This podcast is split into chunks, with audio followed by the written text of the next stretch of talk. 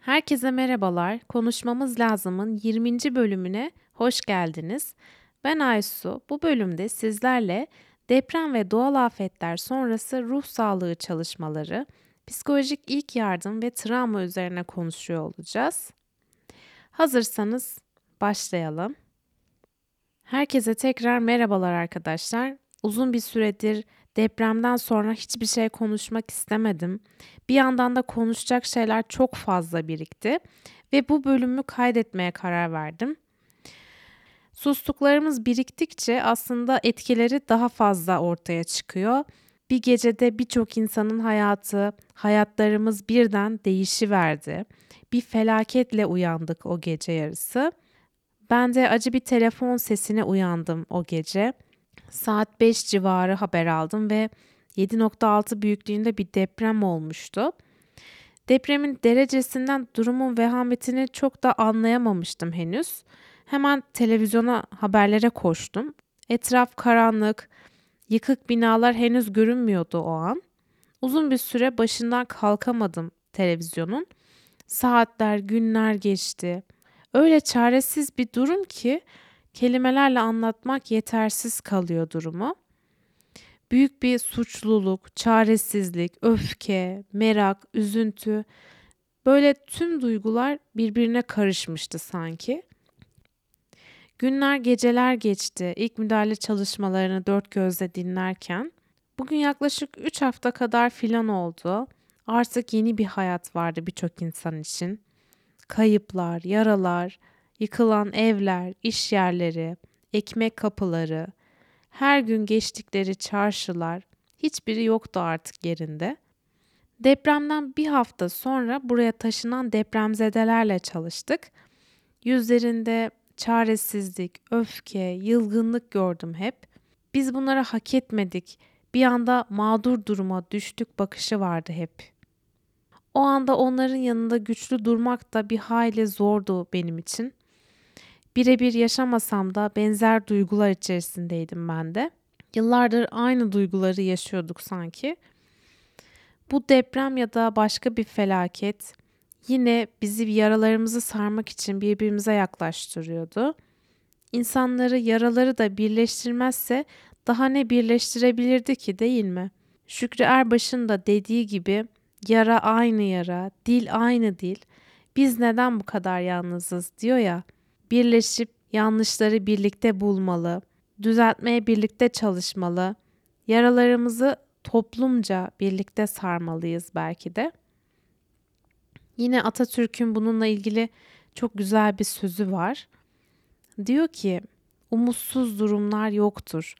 Umutsuz insanlar vardır. Ben hiçbir zaman umudumu yitirmedim. Şayet bir gün çaresiz kalırsanız bir kurtarıcı beklemeyin. Kurtarıcı kendiniz olun diyor. Eğer ülkeni kurtaracak bir lider beklemekteysen ben size hiçbir şey öğretememişim demektir diyor. Yani kendimizi bu zor durumlardan da yine kendimiz kurtaracağız aslında. Bu yaşanan tüm zorlayıcı olaylar aslında bize bunu çok net bir şekilde gösterdi. Bize bizden başkasından fayda yok. Kendi kurtuluşumuzu yine kendimiz hazırlayacağız demektir bu.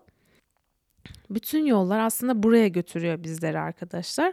Yine bu süreçte yol haritamız bilim ve eğitim olacak. Uzaktan televizyondan olayları izlediğimizde şöyle bir yanılgıya da kapılabiliyoruz bazen sanki bir tek başkalarının başına gelecekmiş gibi hep uzaklarda bir yerlerde depremler olacak, birilerinin otobüsü devrilecek, başkaları kurşunlara kurban gidecek, sadece el alemin çocukları zindanlarda kaybolacakmış gibi. Eğer biz bütün bunları kendi başımıza geliyormuş gibi düşünmezsek, haksızlıklar karşısında sessiz kalıp susarsak sıra bir gün mutlaka bize de gelecek arkadaşlar ve o felaketler bir gün gelip bizim kapımızı da çalacak. Tam bununla ilgili çok güzel bir yazıya denk gelmiştim. Diyordu ki orada önce komünistler için geldiler. Sesimi çıkarmadım. Çünkü ben komünist değildim. Sonra sendikacılar için geldiler. Sesimi çıkarmadım. Çünkü ben sendikacı değildim. Sonra Yahudiler için geldiler. Sesimi çıkarmadım. Çünkü ben Yahudi değildim. Sonra Çingeneler için geldiler. Sesimi çıkarmadım. Çünkü ben Çingene değildim. Sonra benim için geldiler. Kimse sesini çıkarmadı. Çünkü ses çıkaracak kimse kalmamıştı. Hiç başımıza gelmez diye düşündüklerimiz sessiz kaldıkça bir gün bizim de karşımıza çıkacak. Birlikte olmazsak, bugün bizler başkaları için konuşmazsak, yarın bizim için konuşan kimse kalmayacak arkadaşlar. Geçenlerde Cüneyt Özdemir'in bir yazısına denk geldim. Gece gündüz yayınlarını izlemiştim bu sıra. Orada diyordu ki çok etkilendim bu arada. Ben diyor bugüne kadar bombalanan çok fazla şehir gördüm. Hatta kiminin ortasındaydım. Yağmayı, talanı ne yazık ki çok fazla izledim. Hayatım mülteci çadırlarında yayın yaparak geçti. Sadece Türkiye'dekiler de değil, dünyanın en belalı yerlerine gittim. İnanın ben böyle bir çaresizlik, böyle bir acı, böyle bir keder hiç görmedim dedi arkadaşlar. Başımda bir bulut, yüreğimde bir ton yükle dolaşıyorum sanki. Hiç bu kadar gerçek, bu kadar sarsıcı, bu kadar büyük bir acıya sınanmamıştım meğerse yazmış o yazıda. İçimde bir yerlerde bir şey kırıldı sanki diyor. Durup dururken gözlerim doluyor, ağlamaya başlıyorum. Bir köşeye gidip gizli gizli hıçkıra hıçkıra ağlıyorum. Bu acıyı iliklerine kadar hissedenler orada insanların neler yaşadığını hayal bile edemediğinizin farkındayız. Canlı yayınlarda ağlayarak yardım isteyen insanların seslerini kalbimin derinliklerinden zaman siler mi? Emin değilim. Bu satırları yazarken bu büyük felaketin tam ortasında yaşayanların, hala çadır arayanların, dününü yitirmiş, yarını belirsiz insanlarımızın nasıl bir ruh halinde olduklarını tahmin etsem de tahayyül edemiyorum. Biz nasıl iyileşeceğiz bilmiyorum. Tek bildiğim depremzede insanlarımızı yalnız bırakmayacağımız. Gizli gizli ağlayacağız ama onlar için elimizden ne geliyorsa yapacağız. Hala buz gibi bir havada sokakta yatan, çadır bulamamış insanlar varken kendimize acımak gibi bir lüksümüz yok. Olmaz, olamaz da. Bu acıyı hep beraber birbirimize dayanarak, sarılarak atlatacağız.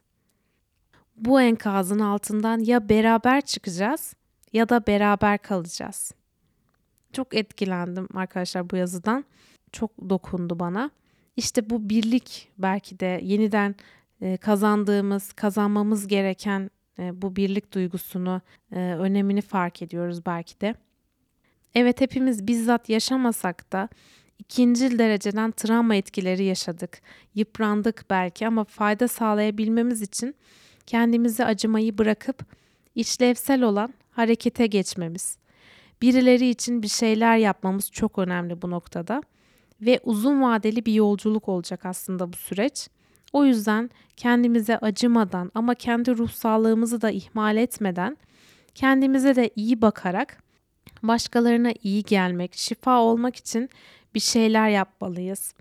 Herkes elinden geldiğince ufak, büyük bir şeyler yapmalı ve yapıyordur mutlaka. Çoğu insan koşturuyor. Bunu çok net bir şekilde gördüm bu dönemde. Çünkü bizler kendimiz için olduğu kadar başkaları için de çok önemli bir yere sahibiz aslında. Dünyanın yazgısında oynayacağımız yaşamsal bir rol var aslında ve bu yüzden de ahlaken kendimize iyi bakmaya mecburuz arkadaşlar. Ve konu ahlaktan açılmışken Nelson Mandela'nın çok güzel bir sözü var. Afrika'da bir üniversitenin girişinde yazıyor hatta. Diyor ki orada herhangi bir milletin yok edilmesi atom bombası veya uzun menzilli füzelerin kullanılmasını gerektirmez. Sadece eğitim kalitesini düşürmek ve sınavlarda kopya çekilmesine izin vermek yeterlidir. Hastalar bu doktorların elinde ölür. Binalar bu tür mühendislerin ellerinde çöker. Para bu tür ekonomistlerin elinde kaybolur. İnsanlık bu tür din adamlarının elinde ölür. Adalet bu tür hakimlerin elinde kaybolur. Eğitimin çöküşü milletin çöküşüdür, diyor Mandela. Ve o kadar güzel anlatmış ki durumu. Her şeyde elimiz yine eğitime gidiyor. Sığınağımız, güvencemiz, her şeyimiz eğitim, eğitim, eğitim.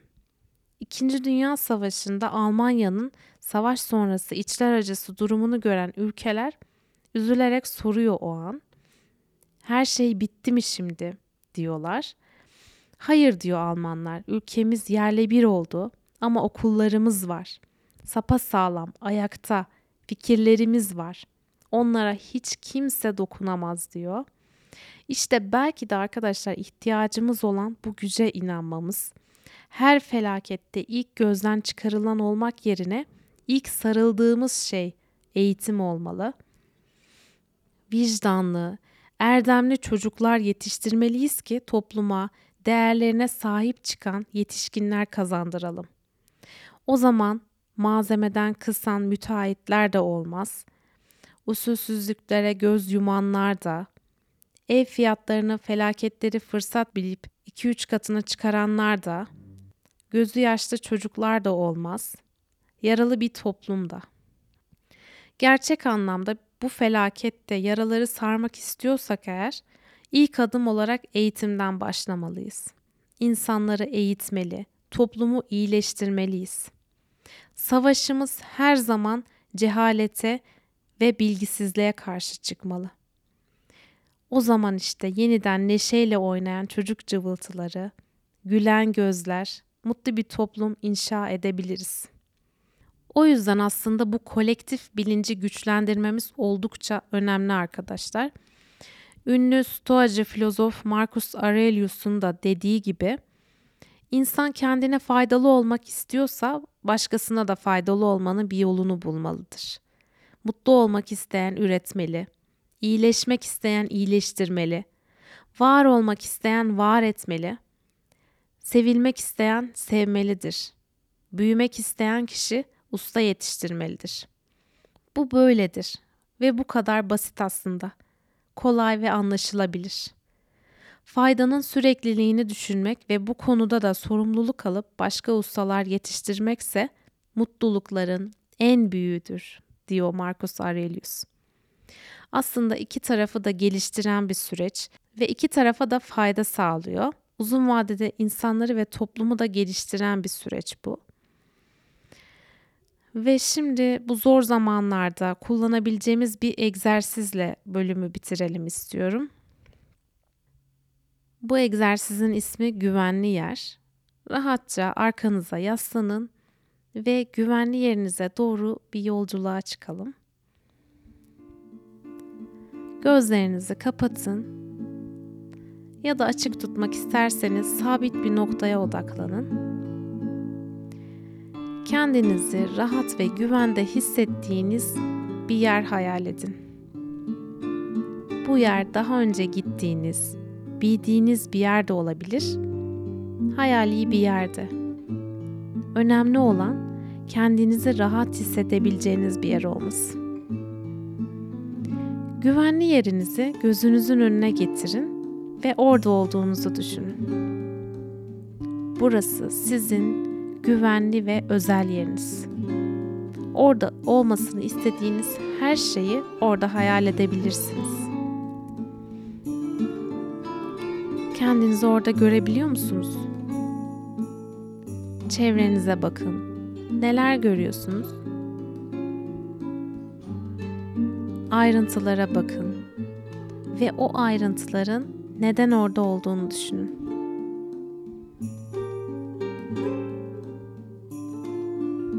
Değişik renkleri fark edin. Uzanarak onlara dokunduğunuzu hayal edin. Bu size neler hissettiriyor?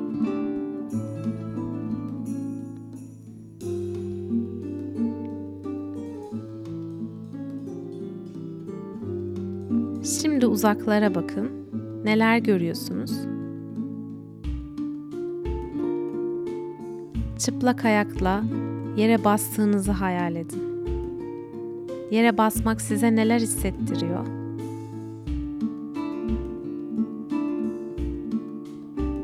Yavaş yavaş yürüyün ve etrafınızdakileri fark edin. Neye benziyorlar? Size ne hissettiriyorlar? Neler duyabiliyorsunuz? Yüzünüzde güneşin ılıklığını, rüzgarın değmesini hissedebiliyor musunuz? Nasıl bir koku alıyorsunuz? Dilerseniz yalnız olabilirsiniz bu yerde.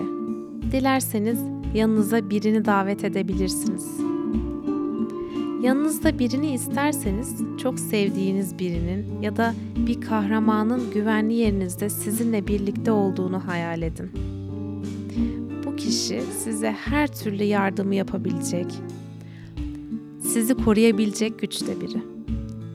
Onunla birlikte güvenli yerinizde dolaştığınızı hayal edin.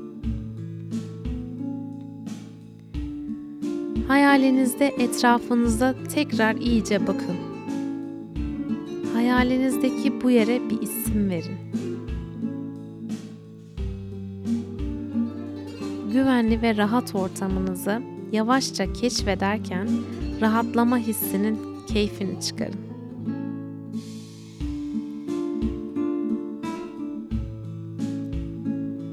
Hazır olduğunuzda gözlerinizi yavaşça açın ve şimdiye geri dönün. Her zaman burası sizin güvenli yeriniz olacak.